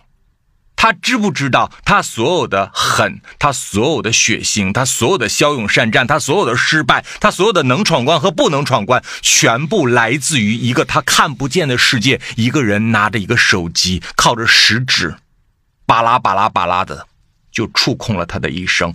灭霸本人知道这件事情吗？可是他也是一组代码呀，他没没有意识啊，他如何谈起知道或者不知道呢？小辉，你不是一组代码吗？小辉，谁不是一组代码呢？所以游戏里的那个人，他知道他的人生是受一双看不见的手你来控制的吗？他知道吗？如果他有意识，他应该是不知道的。那你知道吗？你知道你这一生为什么会这样活吗？你知道你为什么会投胎在那户人家里面，然后长在那个学校，走了这样一条人生路？为什么你中间会遇到一个朋友叫夏荷？此刻你会跟他坐在一个录音棚里边录音，去讲述这些吗？那这又是为什么呢？你不知道是吗？难道我们也是有一双双手在控制着吗？你看得见吗？你看不见。如果真有这么一双双手控制我们，我肯定是看不见的，因为他肯定是比我高维度的。你觉得这一切都得益于你的奋斗，得益于你的努力，得益于你的骁勇善战，得益于你走过人生一关一关的往前冲，对吗？嗯，游戏里那个人也是这么想的呀。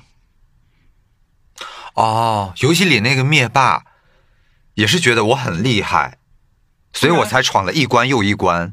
请问灭霸闯关的时候，有对着全世界感谢一下一涵和小辉吗？如果他有意识，他根本不知道我们的存在，何从感谢呀？何谈感谢呀？所以啊，我们也不感谢，我们只感谢自己的奋斗、自己的努力，因为我们不知道是谁拿着个手柄在这操控着我们，哦，这个问题好玄妙哦。让我们打这场电子游戏。我们自大，我们幻想，我们幻想说，只要我艰苦奋斗， 只要我勤学苦读，我就可以获得什么，获得什么。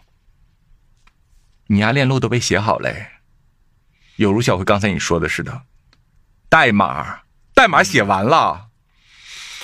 就是我们每个人的人生都有属于自己的一套代码，从你出生到你死亡，它都是编好的，是吗？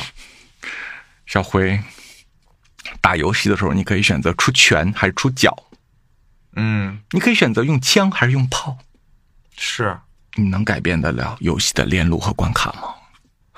那肯定改变不了，我只能努力的让我控制的这个人，他尽量不要在这一关死掉。这是你唯一能做的。嗯，而且，如果这件事情你能做到，你已经是很有命的人了。嗯，但是，把这个小卒的链路改成那个元帅大将军的链路，你改得了吗？他们的轨迹一定是不一样的。你把游戏里面那个穷人、那个农民被剥削的人，改成那个大财阀的链路，你改得了吗？你改得了那个代码吗？这个怎么改啊呀、这个不能改，所以就让我们对着此刻正在另一个空间拿着手柄操控咱俩的人来说一声：“麻烦你打好一 点，反正链路是不能改的，多活一天是一天。麻烦麻烦您上点心，好好打这场游戏。”但是小慧，无论他打的技术水平好还是孬，我们的起点是注定的，我们的终点是注定的。只是这个过程精彩程度可能有一点点的小差异。只有你自己知道。嗯，哦，我觉得夏荷讲的这个东西，无无论是我还是一部分听众朋友，我觉得都需要消化一下。而且之前从来没有往这个方向去想过，就我们人可能也是一场虚空的，我们可能也像游戏里的那个人物一样，是一组代码被人操控着。小辉，宇宙有多大？宇宙有多大，到现在我们都没有探索出来耶。所以我们叫宇宙无限大，对吗？对啊呀、可是，在物质世界里面，有无限大的东西没有？物质世界里是没有的，它总有一个度。我们的物质世界里是没有无限大的东西的。我们连地球多大都知道啊！然后，我们居然活在一个无限大的宇宙里面，这代表什么？只有一种可能，嗯，世界是虚拟的。你说的世界是整个宇宙吗？你此刻感知到这个世界，它就是虚拟的，因为它是虚拟的，宇宙无限大。从来没有想过这个问题。我们都被游戏的逼真性给骗得不行不行的，我们误以为自己活在一个非常真实的物质世界里面，嗯，其实无数神学典籍、无数伟大的思想家都告诉你了：红尘来去一场空，就是我们的人生，包括我们这个人，包括我们肉眼所知的世界，有可能全都是虚幻的。那都是精神模拟出来的。哇，这个真的很打开新的认知哎。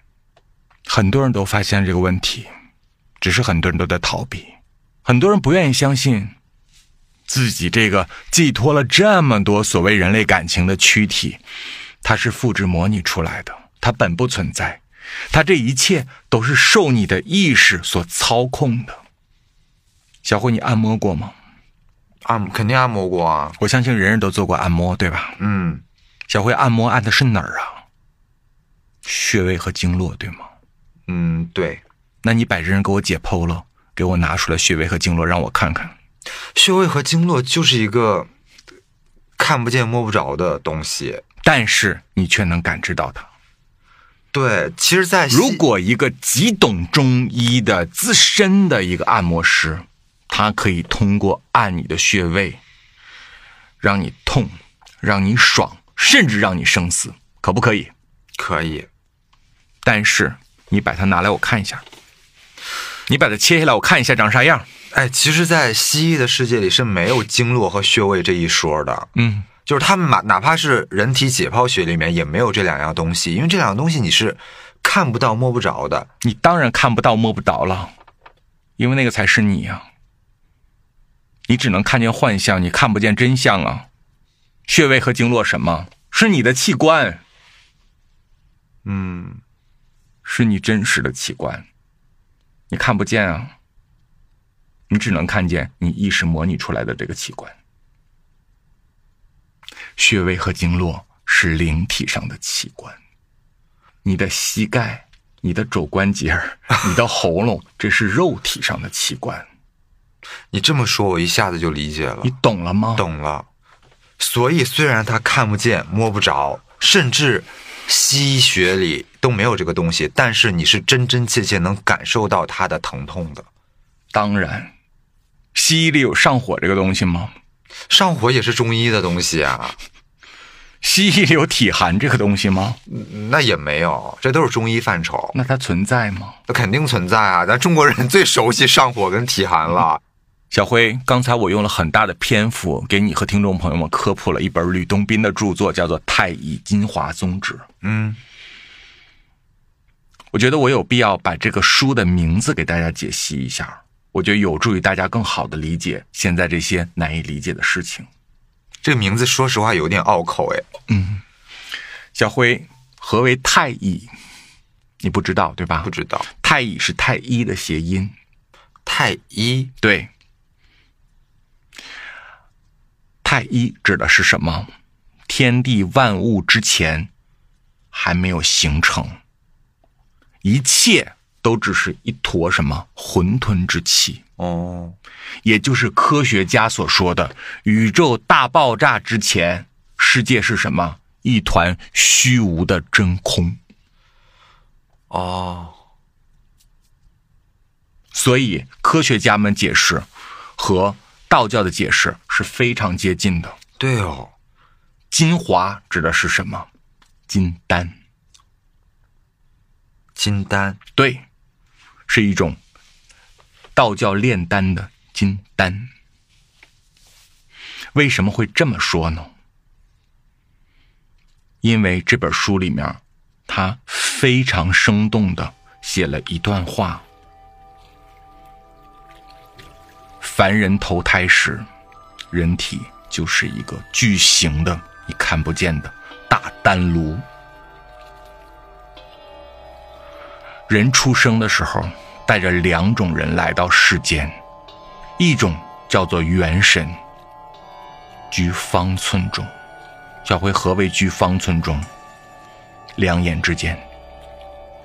一种叫做食神，食神居下心，也就是心脏下方。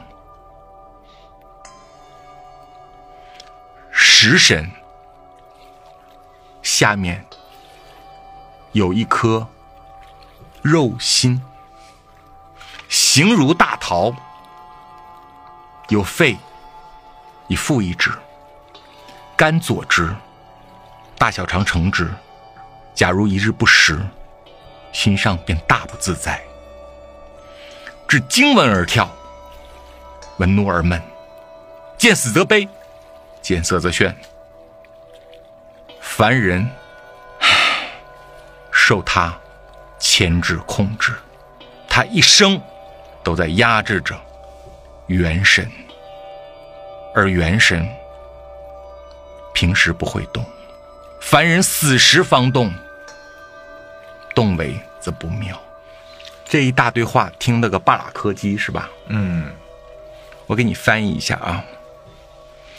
人投胎的时候啊，带着两个神下来的，你的身体就是一个无形的丹炉。这两个神呢，一个叫做元神，两眼之间，哦，这个我知道，我在一些神话剧里面看到说开启元神开启了，对他两眼之间好像你啊就的有一道元神住在你的两眼之间，哇一个叫做食神，识别的识，食神住在哪儿？住在心脏这儿。哦，明白？这个食神呢，他特别的活跃，元神特别的安静。食神的活跃状态是什么？它长得呢像一颗大桃子，嗯，有肺覆盖着它，有肝依偎着它，有大小肠承接着它。假如人一日不吃东西，全身不自在。假如食神听见任何可怕的讯息，就会疯狂的跳动。所有食神听见愤怒的讯息，就会萎靡不振；听见死亡的讯息，就会悲悲切切。见到美色美女就会飘飘然眩晕起来。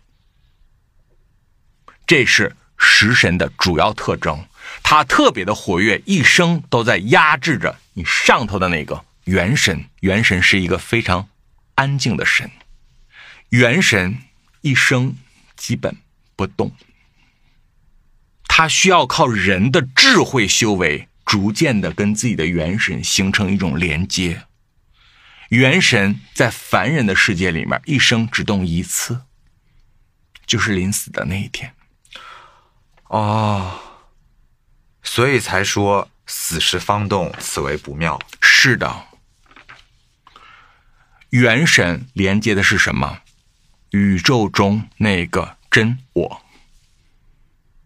我们此刻在人世间的这个幻象，你叫小辉，我叫夏荷，但是我俩到底是谁？嗯，我们是谁变的？我们是谁的意识幻化出来的一种幻象？这个东西就要靠元神来连接。它在宇宙里那个可能真实的你，从来都静止不动。而食神负责什么？负责你在人世间的七情六欲。只要食神一动，方方面面都牵扯七情六欲。发现没有？嗯，它七情六欲靠什么来支撑呢？就叫做耗费精气。耗费完身体所有的精气之后，它就要耗费元神的精气，元神耗尽，人瞬间死亡。听懂了吗？听明白了。你这么一解说，反正听个八九不离十了。好，反过来，你那个元神通过修为开始开动它，元神把食神这个不停跳动七情六欲的神，逐渐逐渐的给耗没了。嗯，人得道成仙，永生不灭。人的一生就是元神和食神在打架的一生。所以，这本书里写了，元神是什么呀？元神是魂，食神是魄，所以组在一起叫做魂魄。哦，魂飞魄散，指的就是这二个神集体死亡的意思。就是你的灵体和你的肉体就全都没有了，就是魂飞魄散了。是的，你的魂儿要没了，你就是真正意义上的死亡。嗯，就就是肉体的死亡，其实不是百分百的死亡。是的，理解了，大概。肉体的死亡就是这个游戏的结束，嗯这个电子游戏的结束，它可能是另一个电子游戏的开始。开始明白？小辉，所以我觉得人世间呢，就好比一个电脑的创始程序，然后你我存在的这个世界呢，就像是一场电子游戏。我们看见的所有真实物质，它都是虚幻的，反而那个我们看不见的灵魂，它才是真实存在的。所以刚才你说了元神、食神，包括承接着食神的这一堆东西，嗯，就我可不可以理解，其实我们的这个人体的内部，它也是一个大千世界，而且多维度哦，对，它也是什么都有，它有你看得见的，有你看不见的。它也有你感知以内的，也有你感知以外的。当然，有人说呢，一沙一世界，一叶一菩提；也有另外一种说法呢，一花一世界，一叶一菩提。但是大致的意思都是一样的，就是这个世界是由细节构成的。为什么这种佛祖千年以前就告诉你的道理，直到现在才有人刚刚的开始去试着相信呢？因为这是大智慧啊，这个需要我们慢慢的去开启啊，嗯，慢慢去学习，去摸索。就跟我们人类非常愚蠢的说，人是这儿变的，人是那儿变的，人是猴子变的，人是猿人变的，人各种变的，是吗？嗯，不是，全世界所有的神学体系里跟你说的一万多遍了，嘴都快磨破了，人是神造的，咋就不信呢？所以进化论近些年很多人也在推翻嘛，对呀、因为慢慢的人们对这个研究越来越深，会发现了很多进化论里面的 bug。对。为什么？因为人类的认知超越了过去自己的认知，是，对吗？小辉，蚂蚁是一个群居动物，对不对？是，那蚂蚁的维度是比我们人类要低很多的，嗯，对，对。但是小辉在蚂蚁的世界里面，他知道他世界的变化是谁造成的吗？我有时候在想，嗯，那我们在山上玩儿，发现了一个大蚂蚁洞，那蚂蚁都是群居动物哈，嗯，动不动就成千上万只对，一窝里一一一大堆，啊。对于他们来说，那是一个世界，甚至是一个国家，对，一对个吧？王国，嗯，那里面可能有国王，有王后，有各种王子，也有各个部门的执行领导啊。它是一个非常完整的社会。请问，我对着洞口往里面哗哗的洒水，对于蚂蚁的世界来说是什么？洪涝灾害吗？大洪水啊，从天而降。那蚂蚁中的女娲是不是就开始要补天了？对于蚂蚁的世界，这叫什么？出现了个黑洞。哦，天漏了，漏了个窟窿，嗯哼，你是个调皮的小孩，就在蚂蚁洞穴上拼命的蹦啊蹦啊蹦啊蹦啊蹦啊蹦，蹦的里面各种震荡，对于他们来说怎么了？呃大地震啊，嗯哼，小辉，我们再调皮一点，像你家乡小时候那个儿时的顽童一样，我弄两个二踢脚塞到蚂蚁洞里面，然后我就跑远远的。对于蚂蚁来说，怎么了？宇宙大爆炸，是，不知道是什么，忽然间出现在他们的国家上空，噼了啪啷哐当的就一顿炸，炸的一切瞬间变得灰飞烟灭。也就是说，在蚂蚁的认知里，这些从天而降的灾祸，他们也不知道是怎么回事儿。嗯哼，哦，你这么形容，我懂了。那我们地球在什么里面呢？宇宙啊，在银河系里面。啊，地球在银河系里面，你去看一看，其实很小，没比蚂蚁大多少，对不对？嗯，那银河系在宇宙里面，又比蚂蚁大多少呢？那应应该是一样的比例吧？比蚂蚁还小。对，所以，这个儿大个小儿啊，它是相对而言的吧？是。但是你知道，人类有一种认知啊，嗯就是人类总觉得说自己是最高的智慧生命体，嗯哼。因为人类已知的生命里面，人类确实是最高的智慧生命体，所以他不会去想说、啊，还有更高的智慧生命体在操控自己，他只能看到比自己智慧低的这些生命体，无论是动物也好，植物也好，所有的生物，所以他是认知不到这一面的，因为但在人的是认知里，那些都是低端生物。啊所以，无论是东方、西方，无论是各种教派，无论是各种哲学方式，其实它都让我们在思索和领悟什么？就是在领悟这个世界的真相。这个世界的真相可能并不是通过任何仪器能够窥探到的。我觉得有的时候，它很必要的需要借助不同维度空间的属于你的某一个部分，帮助你去窥探。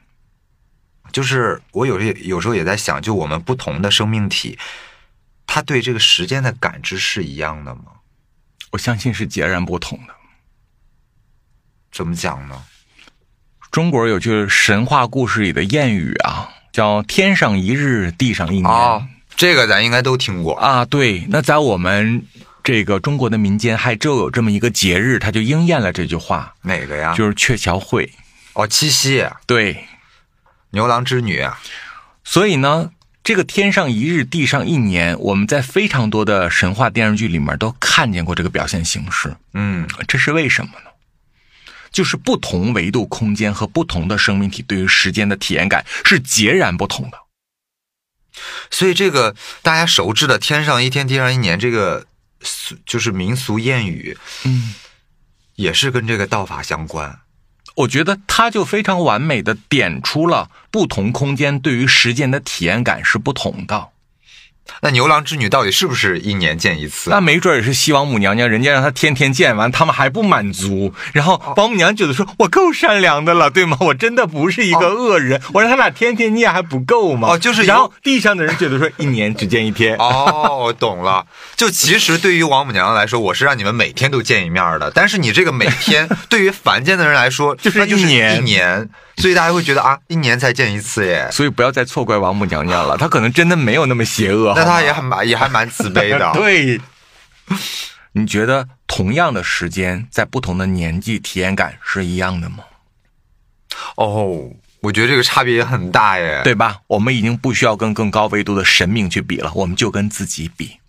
就是小小时候，我们觉得一年非常非常漫长，四季春夏交替，要用很久的时间。但现在觉得哇，一年一年的过得可真快呀！一眨眼就一年，这现在的一年还不如小时候的一个季节。岁月如贼，追着人层层的跑。对，小的时候是这样子，等一个下课那个铃声， 睡了好几觉了，他还不打。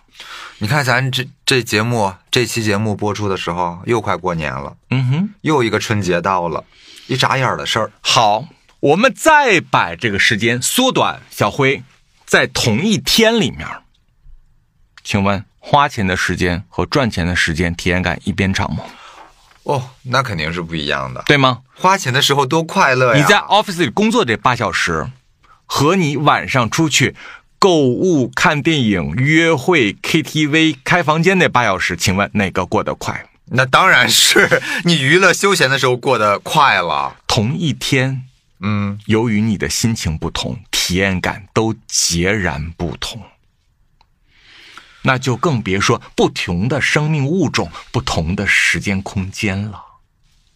你就好像咱们每次出去旅行的时候，都觉得哇，时间过得好快啊！怎么欢乐的时光总是短暂的？我们没嗯欢玩乐几的天，时光总很短暂。嗯， 对，这很经典的一句话。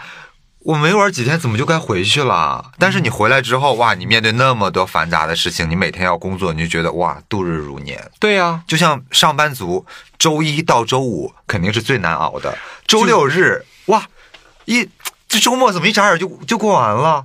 就像付房租的那个人感觉到时间很快，我刚付完房租，怎么又来跟我要房租？对呀但是对于收房租那人觉得说啊，这怎么还不到日子呀？我最近都没有钱了，我就等收了点房租好去花钱去呢。对，哎，还有一种感受，你我不知道你有没有这种感觉，就是我嗯们在着急。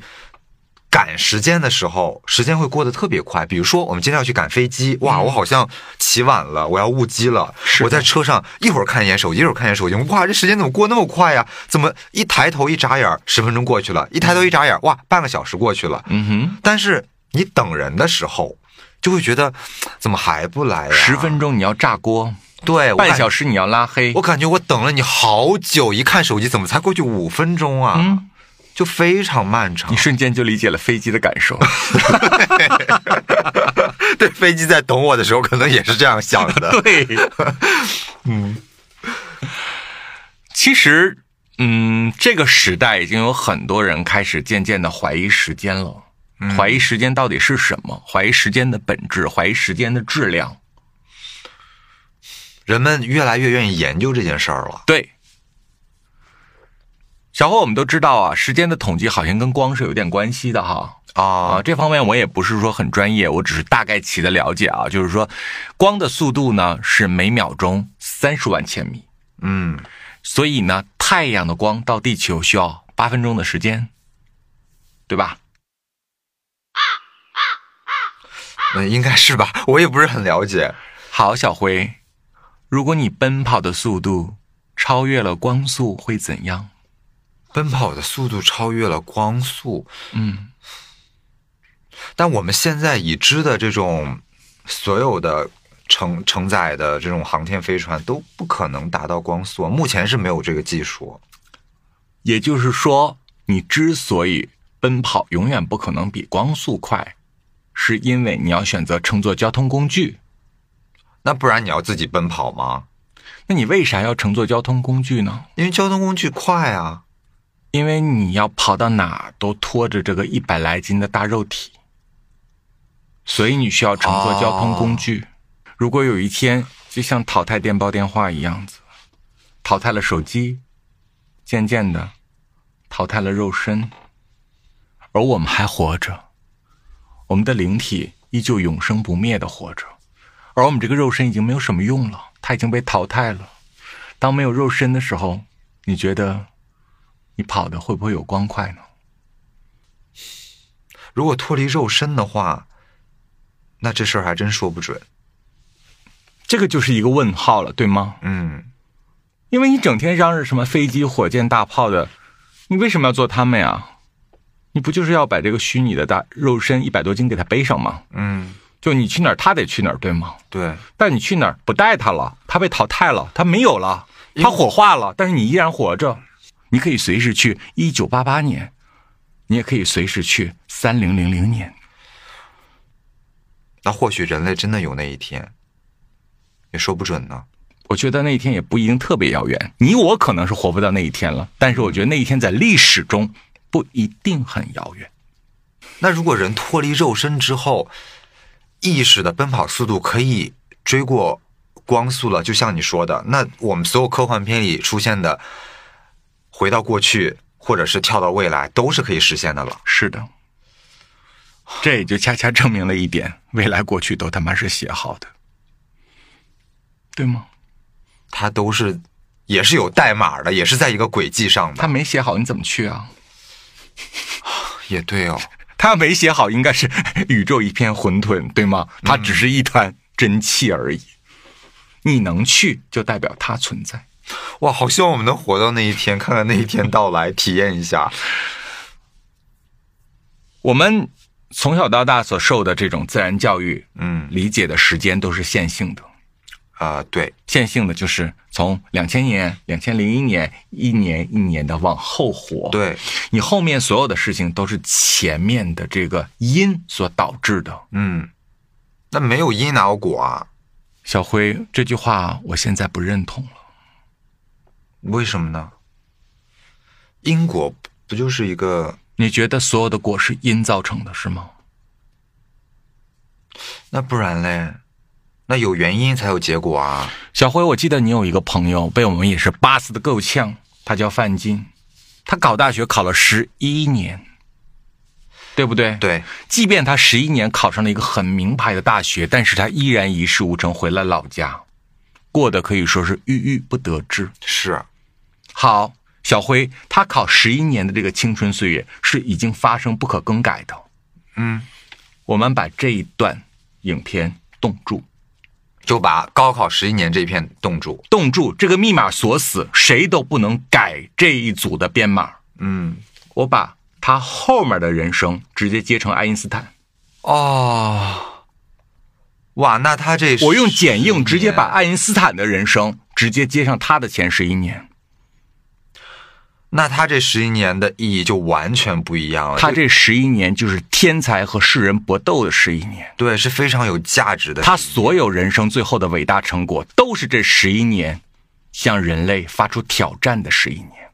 这十年韬光养晦，因为所有的天才都是格格不入的，嗯，他就应该这样与世俗作对十一年，因为所有世俗的功名利禄都配不上这个天才，所以他才考不上。哇，你这么一说，我懂了，就是结果改变之后，这个原因的过程，它的意义也完全变因了的。性质截然不同。如果他现在郁郁不得志，这就是被荒废的十一年；如果他现在特别成功，这就是打好基石的一个十一年。这是必须存在的十一年，这是天才成长的十一年。没有这十一年，没有后面伟大的科学成果。那也就是说，结果是可以改变原因的，果是可以改变因的。因果互为影响。我大概明白，我们一直都你要说的误以为，今天这个因铸就了明天那个果，但是你忘了，只要你把果换了，因的性质瞬间改变。就其实是果决定了因的本质。就好像我们经常说的一句话：人一旦成功之后，就什么都对，他讲他所有的这些创业呀、他的成长历呃历程都是对的，嗯，就幸存者偏差嘛。但是可能有很多人跟他有同样的经历，却没有成功，那些人的人生可能就觉得就是荒废的人生。你知道世界有个伟大导演叫做诺兰吗？知道他去年有部电影，很多人说看不懂，叫《信条》，啊，你看了吗？我有看了，去电影院 看的，你看懂了吗？我大概其应该是懂的。那个电影之所以让很多人感到不懂，是因为它是从果往因里放，对吗？哦，对，他时间倒叙了，对。那么小辉，我问你，你的云盘里有一部电影九十分钟，嗯，你从第一分放到第九十分钟，和从九十分钟倒着放放到第一分钟，它的质量发生改变吗？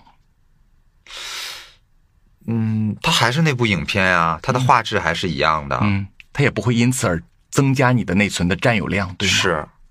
那为什么不可以呢？那为什么因果不能互相影响呢？就无论他正放倒放，他还是他，它还是那个剧本。明白？那倒放的话，就是先有果，再有因，是的，那也就是果注定了因。你正放一遍，反过来亦然。明白了，因果互为影响，果决定了因的本质。那也许很多听众朋友此刻会一头雾水地问我说：“叔，您说的毕竟只是一个存在云盘里的电影，对吗嗯，？”小辉，我们也是一部电影啊。我们是哪部戏？ 只是我们不知道，哦，但是我们的观众应该已经正在看，他们知道，但是我们看不见观众。就像你说的那个电子游戏一样，就像所有人在大屏幕上都能看见电影演员，而电影演员永远看不见观众。我们此刻也在一套戏里面，这套戏有个剧本，这个剧本叫做代码。我们也是被编写好的。嗯，这个有点深奥，说实话。我觉得一般人平时没有往这个方向去想过，也没有这样嗯去理解过。电影九十分钟，你把云盘扩一扩，能存个几千部，甚至上万部，只要你有钱去扩容它就可以了，对吗？。是，我们人生好长的，动不动就是几十年、上百年，往哪儿存呢？有没有啊也是往云盘里存呢。有能承接我们几十年人生的云盘吗？有啊，那个云盘叫宇宙。哦，宇宙其实也是一个大云盘，无限大。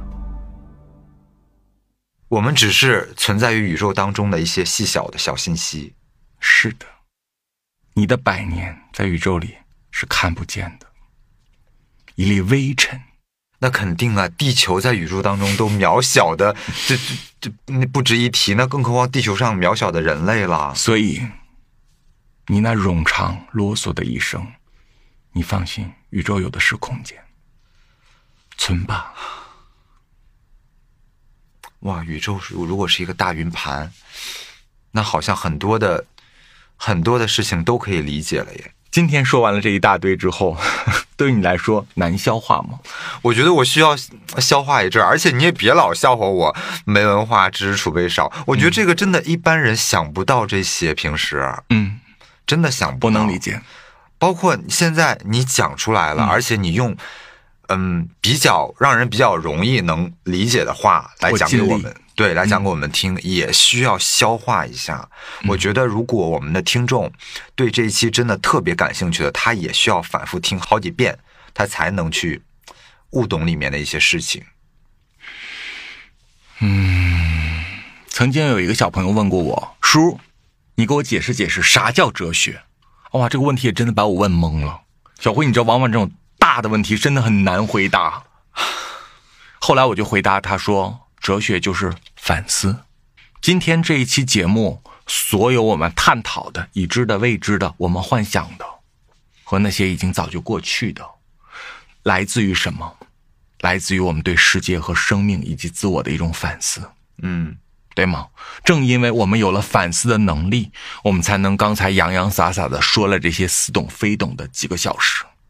那么这种反思落实到寻常百姓的身份中，它到底有什么用呢？因为老百姓常常觉得说哲学太庞大了，嗯我过日子不需要它。用不着，很多人觉得。啊其实咱们生活中也是啊，有时候讲给一些朋友听的时候，稍微讲深刻一点点的话题，他就说：“哎呀，这跟我有什么关系啊？这有啥用对哎呀，啊？这这我我我也用不上这些大道理，你说跟我过日子也没啥关系。是有啥用有啥用？说实话，一言两语我也说不清楚它有啥用。但是小辉反思它有大用，反思在我们道教里面它也有一个名词叫做内观。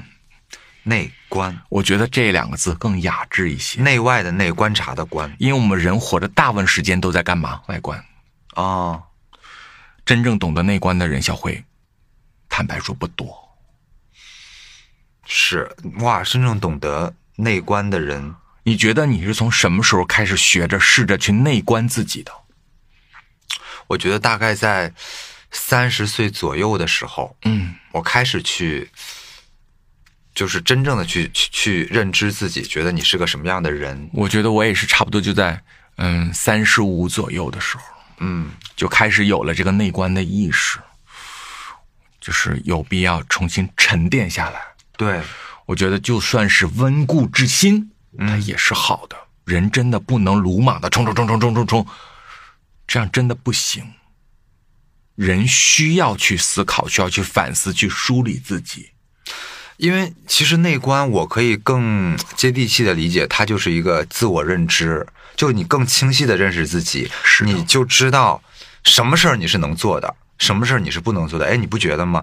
就我们学会了，呃，审视自己之后，我们碰到一件事情，我们第一感觉就知道，哦，这事儿我肯定做不了，嗯，我我 hold 不住这事儿。小辉，您这种感受，我总结出那句话就叫做“有可为，有可不为哦，”。你的智慧上来了，嗯，你有了内观能力。在内观的过程中，你寻找的是什么？认识自己，透彻的认识自己，甚至这个认识过程有的时候是残忍的，对。